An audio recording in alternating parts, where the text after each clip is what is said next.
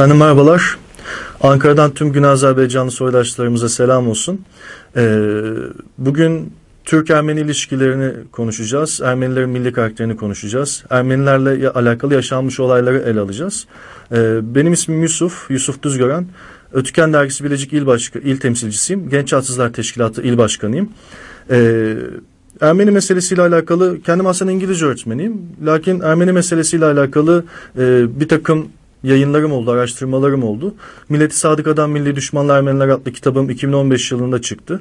Ermeni olaylarının, Anadolu'daki Ermeni olaylarının tarih perde arkası, psikolojik arka planında neler var onlarla alakalı bir çalışmalarım oldu. Ben de bununla alakalı e, Türk-Ermeni ilişkileriyle ilgili e, bugün sizlere bir takım bilgiler vereceğim. Şimdi Türk-Ermeni ilişkilerinde e, genelde sadece Osmanlı devleti tebaası içerisinde bulunan Ermenilerle Osmanlı e, devleti içerisinde yaşayan Anadolu Türklerin ilişkileri anlatılır. O meşhur 1915 tehciri, sözde soykırım diye ifade ettikleri e, o, olaylar yüzünden sadece bu olay ele alınır. Halbuki e, Türk-Ermeni ilişkileri bu olaylardan çok daha öncesine dayanmaktadır. Ermenilerle Türklerin yaşadığı problemler Anadolu'daki Türklerle yaşadığı problemlerden çok daha öncesine dayanmaktadır. Biz daha çok bugün bunlardan bahsedeceğiz. Yani Türk-Ermeni ilişkilerini sadece Anadolu Türkleri bazında değil tüm Türkleri kapsayacak şekilde ele alacağız.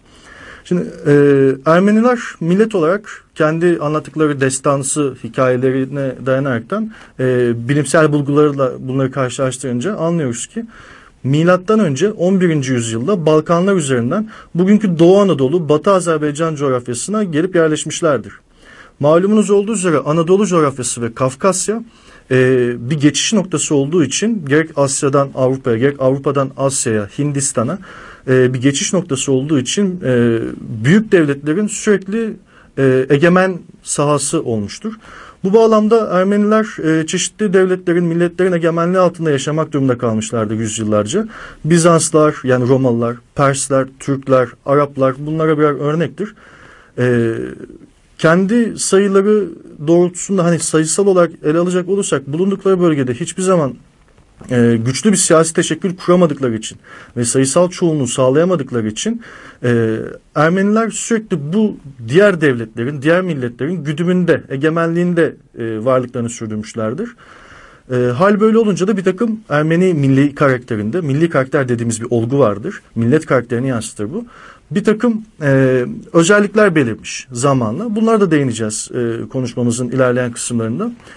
Şimdi ilk olarak Türklerle Ermenilerin ilişkileri 1018'li yıllara dayanmaktadır. Yani Oğuz Türklerinin e, Türkleriyle Ermenilerin ilişkileri e, 1018'li yıllara dayanmaktadır. Daha sonraki dönemde 1071 Alparslan'ın e, Anadolu'ya girişiyle birlikte e, Ermenilerin büyük bir bölümü Türk egemenliği altında yaşamaya başlamışlardır. Hatta bir rivayete göre Alparslan'ın eşlerinden bir tanesi de bir Ermeni asilzadesinin e, kızı olduğu söylenir. E, Ermeniler akıllı bir millettir. E, yüzyıllarca hatta binlerce yıl e, Perslerden, Romalılardan, Makedonlardan, Araplardan yaşadıkları sıkıntıları e, Türklerle yaşamadıkları için Türkler bayrağı altında, egemenliği altında gayet rahat inançlarını, e, geleneklerini, göreneklerini, ticaretlerini sürdürebildikleri için Türklere karşı herhangi bir direnç gösterememişlerdir. E, ve Türkleri kabullenmişlerdir başlarında egemen, egemen güç unsuru olarak. Bundan dolayı e, yaklaşık bir Ermenilerle ilk tanıştığımız vakitten itibaren 700-800 sene Ermenilerle alakalı bir problem yaşamamışız. E, hatta e, 1461 yılında yani Fatih Sultan Mehmet 1453'te İstanbul fethettikten sonra 1461 yılında e, Bursa Kadariskosunu Patrik Hovagim'i İstanbul'a getirtmiş ve Rumlara verdiği o e, imtiyazı, patriklik imtiyazını Ermenilere de sağlamıştır. Ermeniler de bununla alakalı kendi e, güçlerinin yettiğince veyahut e, kendi becerileri e, kapasitesi babında e, Osmanlı Devleti'ne, Türklere hizmet etmişlerdir ve o dönemden sonra Ermeniler milleti sadıka yani sadık millet, sadık teba statüsüne kavuşmuşlardır. Bu statüye Osmanlı Devleti içerisinde yaşamış onlarca milletin hiçbiri kavuşamamıştır. Dolayısıyla gayet iyi giden ikili ilişkiler yaklaşık 400 sene sonra e, Osmanlı Devleti'nin çöküş dönemi, dönemine geçmesiyle bir takım sebeplerden dolayı bozulmaya başlamış. İşte ben yaptığım çalışmada e, bu sebeplerle alakalı e, bir takım belgeler ortaya koydum. Ama Osmanlı'da Osmanlı'daki Ermenilerle Osmanlı'daki Anadolu'daki Türklerden önce Kafkasya coğrafyasında Azerbaycan ve Güney Azerbaycan coğrafyasında e, Ermenilerle Türklerin problemi çok daha öncesinden başlamaktadır. E, İsrail Ori isminde bir Kafkasya Ermenisi Safevi Devleti'nin e, temsilcisi sıfatıyla e, 17. yüzyılın sonlarına doğru yani 1680'lerden sonra e, bütün enerjisini, imkanlarını Avrupalı devletlerle, Avrupalı devlet başkanlarıyla, Alman prensikleriyle, Hollanda prensleriyle görüşmek için harcamıştır. Amacı bu insanlarla görüşüp Ermenilerle alakalı e, projelerini beyan edip ve bunu kabul ettirip bölgede Kafkasya'da Doğu Anadolu'nun da Türkiye'deki Doğu Anadolu'nun içerisinde bulunduğu bir büyük Ermenistan devleti kurdurma hayali gidiyordu. Lakin Avrupalı devletlerin o dönemde Ermenilere yeterince ilgi göstermemesinden dolayı İsrail Ori adındaki Ermeni e, bu sefer Rus çarlığına bel bağlamıştı. Ve 1701 yılında Rus çarı 1. Petro'ya e, bir ziyarette bulunuyor. Ona çeşitli hediyeler ve güzel sözlerden sonra, övgülerden sonra Ermenistan'la alakalı hayalini e, anlatıyor. Büyük Ermenistan hayalini anlatıyor. Ve bu Büyük Ermenistan'ın Rusya'nın çıkarlarına ne derece uyacağına yani Rusya bu Büyük Ermenistan'ın nasıl yararlanacağını da anlatıyor. Bu fikir e, Çar 1. Petro'nun hoşuna gidiyor. Ve 1701 yılında tohumlar atılan Kafkasya'nın Ermenileştirilmesi projesi 1722 yılında gerçekleşiyor. Ee, İran yürüyüşü denen hadise tarihte e, şu şekilde vuku buluyor. E, İsrail Ori'nin çizdiği proje kapsamında e, Çar 1. Petro 100 e, bin kişilik ordusuyla birlikte 1722 yılında Hazar Denizi'ne Hazar Denizi'ne kıyısı olan ülkelere doğru yani Türk topraklarına doğru bir sefere çıkıyor. Bu seferden önce Bakü hanlıklarına, Nahçıvan hanlığına, ondan sonra İran'daki Türk yapılanmalarına e, mektuplar gönderiyor. Oradaki işte Rus ticaretine, e, Rusların ticaret yapmalarına engel olan çetecilerle mücadele için geliyoruz biz algısı yaratarak e, kendisine karşı bir mukavemet oluşmasını, direniş oluşmasını engellemeye çalışıyor. Nitekim bu böyle olmuyor. Ee, ilk olarak Derbent'e geliyor. Derbent, e, Derbent'te Ermeniler hariç tüm teba, e, Türkler, tabi asli unsur olarak e, Ruslara Çar 1. Petro'ya karşı müthiş bir mukavemet sergiliyor. Müthiş bir direniş sergiliyor. Ama hem sayısal üstünlük hem teknolojik üstünlükten dolayı buna daha fazla dayanamıyor ve e, 23 Ağustos 1922 yılında Derbent düşüyor. İşgali, işgale uğruyor. Aynı şekilde e, 11 ay sonra da Bakü işgale uğruyor. E, aynı yıl Petro'nun Ermenilerle alakalı işte Ermeni milletini Hazar kıyısındaki bölgelere yerleştirin emri e, Rus arşivlerinde bugün biz bunu görebiliyoruz. Emri yayınlanıyor ve böylelikle ilk kez Ermeniler, Ermenilerle alakalı, Ermenistan Devleti ile alakalı ve Kafkasya'nın Ermenileştirilmesiyle alakalı e, ülke planı Rus literatürüne girmiş oluyor. E, Petro'nun ölümüne kadar 3 sene boyunca bu katliamlar, işgaller, Rusya'nın bölgeye yerleşmesi, Ermenileri yerleştirmesi politikası devam ediyor ve 1925 yılında Çar 1. Petro ölünce e, bu durum aksamadan devam ediyor. E, Çariçe Yekaterina ondan sonra başa geçiyor ve Çariçe Yekaterina da aynı projeye Petro'nun idealine e, sürdürüyor. Ta ki 1935 yılına kadar. Ama 1935 yılına gelmeden önce bölgede e, Rus komutanlarının, Rus askerlerinin uygulamalarıyla alakalı bizim elimizde bugün hani okuyabildiğimiz üçüncü bir kaynak var. Bu üçüncü el kaynağın manası şu oluyor. Yani ne bir Türk, ne bir Ermeni, ne bir Rus ifade etmiş bunu. Alman bir doktor, Ler isminde bir Alman doktor bölgeye bir seyahat ediyor.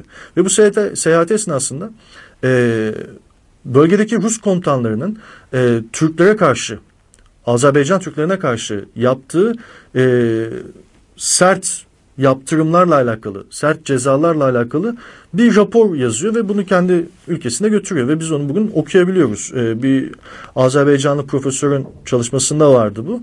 Ee, diyor ki herhangi bir Azerbaycan Türk'ü, herhangi bir bölgedeki Türk e, Rus güçlerine karşı mukavemet gösterme ihtimali varsa şayet bunu Ruslar tutukluyorlar.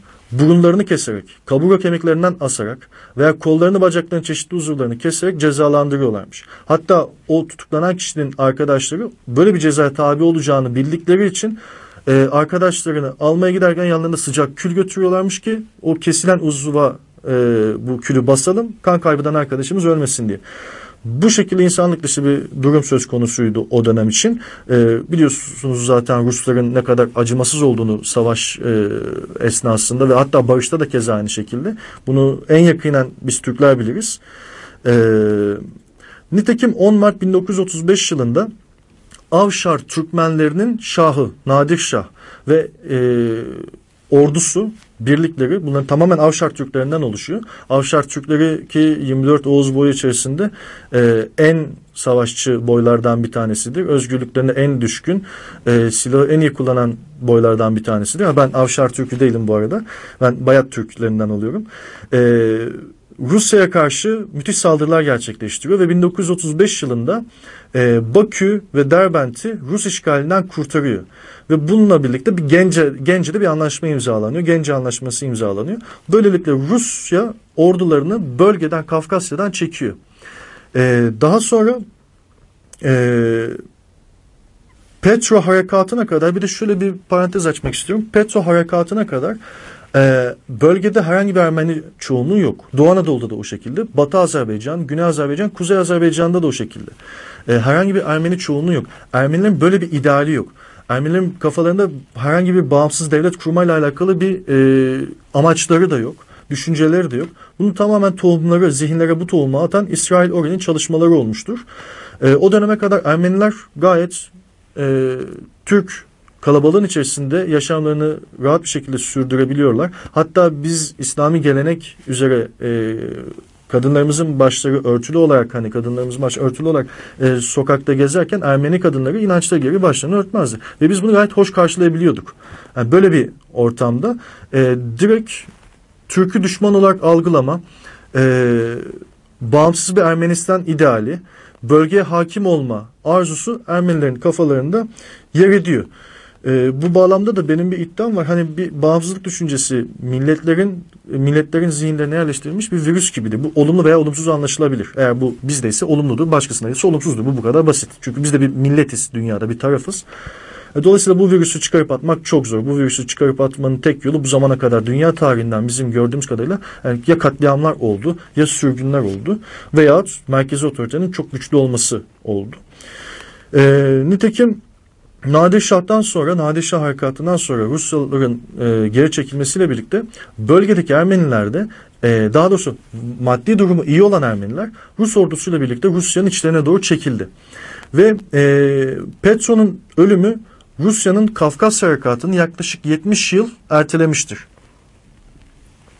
Bu olaydan sonra e, o 70 yıl içerisinde e, Rusya'ya yerleşen Ermeniler yine kendi cemaatlerini oluşturdular, kendi mahallelerini oluşturdular, kendi okullarını oluşturdular. E, bir kısmı çocuklarını Rus okullarına yolladı. E, ve bu süreçte çok hani o bağımsızlık virüsü zihinlere düştü ya. O çok güzel işlemeye başladı Ermenilerde. Ee, Ermenilerin bağımsızlığıyla alakalı, geçmişteki krallıklarıyla, prenslikleriyle alakalı e, hikayeler, tarihi olaylar abartılarak derslerde işlendi. Ve Rusya'da bir Rus Ermeni zihni, Ermenisi zihniyeti oluşturuldu. Daha sonra bu Rus Ermenileri e, 1880'li yıllarda yani yaklaşık 150 sene sonra Anadolu'nun başında bela olan Hınçak, Taşnak terör örgütlerinin altyapısını oluşturan Ermenilerin dedeleri oluyor o Rusya'daki o dönem e, Nadi Şah'tan dolayı Kafkasya'ya Rusya'dan Kafkas, Kafkasya'dan Rusya'ya kaçan Ermeniler. Dolayısıyla Petron ölümü dediğimiz gibi 70 yıl Kafkasya planını ertelemiştir Rusların. E, 1700 şey 1600'lü pardon 1700 yılların sonlarına doğru e, tahta Çar 2. Katarina geçiyor ve Çar 2. Katarina 1791 yılında e, orduda görevli bir üst düzey subaya arkadaş ilişkileri var. E, bir mektup yazıyor. Diyor ki e, Amerika'ya ve Sibirya'ya girmek kolaydır ama Azerbaycan'a girmek zordur. Dolayısıyla bir an önce Kafkas harekatına başlamamız lazım diyor. Ve dedesinin planlarını Kafkasya yönelik hayata geçirmek için e, çalışmalara başlıyor. Bununla alakalı e, General Zubov görevlendiriliyor Kafkas Ordu Komutanı olarak ve 30 bin kişilik kuvvetiyle General Zubov Kafkas Harekatı'na başlıyor. Nitekim e, Churchill'in 1796'daki beklenmedik ölümü, Rus-Fransız ilişkilerindeki gerilmeler e, neticesinde e, Rus e, devleti e, Zubov'u ve orduyu Kafkas harekatından vazgeçerek geri çağırıyor. E, Derbent'e girmeden Zubov e, birliklerini alıp Rusya'ya geri dönüyor ve böylelikle bir 3-4 yılda yani birkaç yılda erteleniyor Rusya'nın Kafkasya planı. Daha sonra e, 1804 yılında Çar 1. Alexander tahta geçiyor ve o da e, bir an önce bu 1. Petro'nun temellerini attı e, ve Çar 2. Katarina'nın giriştiği Kafkas Harekatı'nı tekrar canlandırmak istiyor ve ordularını e, Gürcistan üzerinden tüm Kafkasya'ya yayılacak şekilde harekete geçiriyor bir planla. Ve burada Abbas Mirza komutasındaki Kaçarlar, İran'daki o zaman ha, e, etkin olan hanedanlık, İran e, topraklarındaki etkin olan hanedanlık olan Kaçarların veliahtı yani Kaçar Hanı'nın Şahı'nın kardeşi oluyor ve veliahtı oluyor devletin Mirza Abbas. Ve bu Mirza Abbas e, çok güçlü bir komutan. Abbas Mirza olarak da bazı kaynaklarda geçer.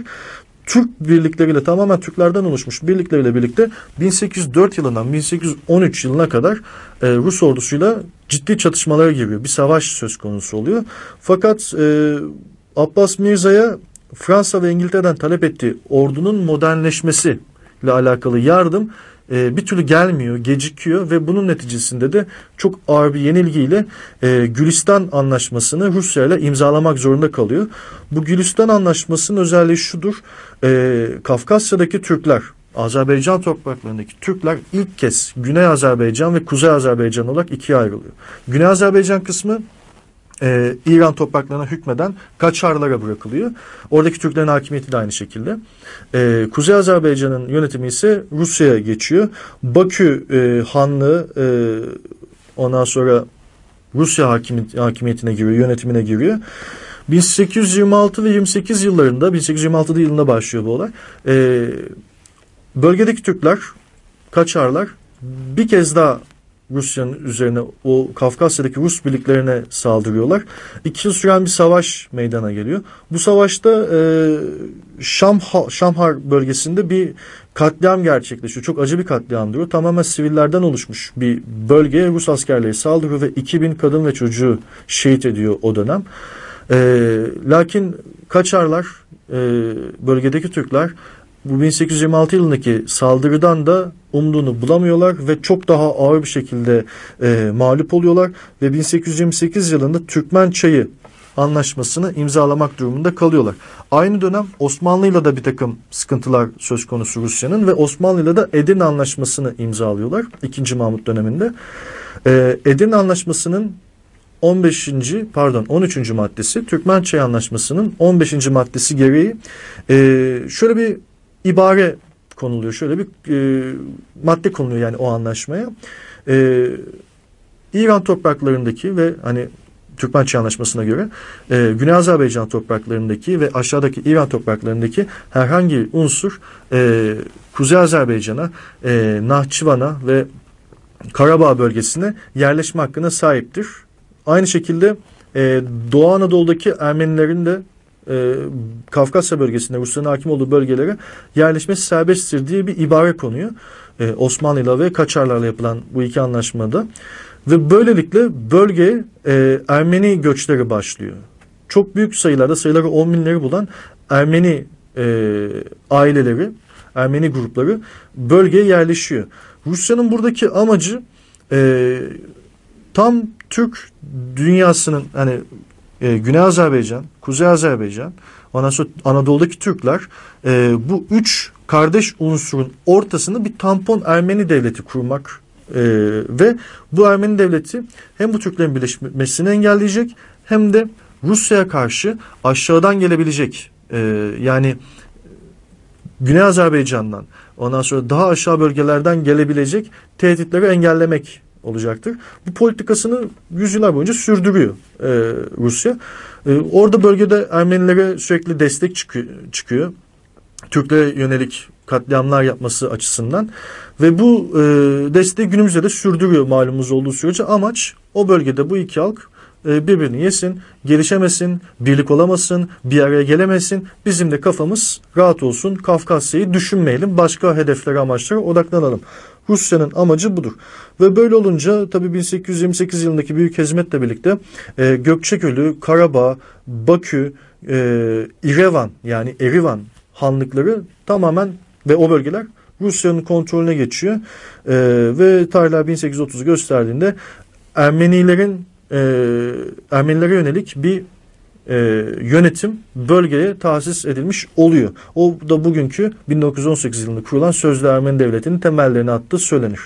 Sevgili seyirciler, bugünkü programımızın sonuna geldik. E, bugün Türk-Ermeni ilişkilerinde 1830 yılına geldik. Kafkasya'daki Ermeni ilerleyişi, Ermeni yerleşimleri ve Rus ilerleyişiyle alakalı konulara değindik.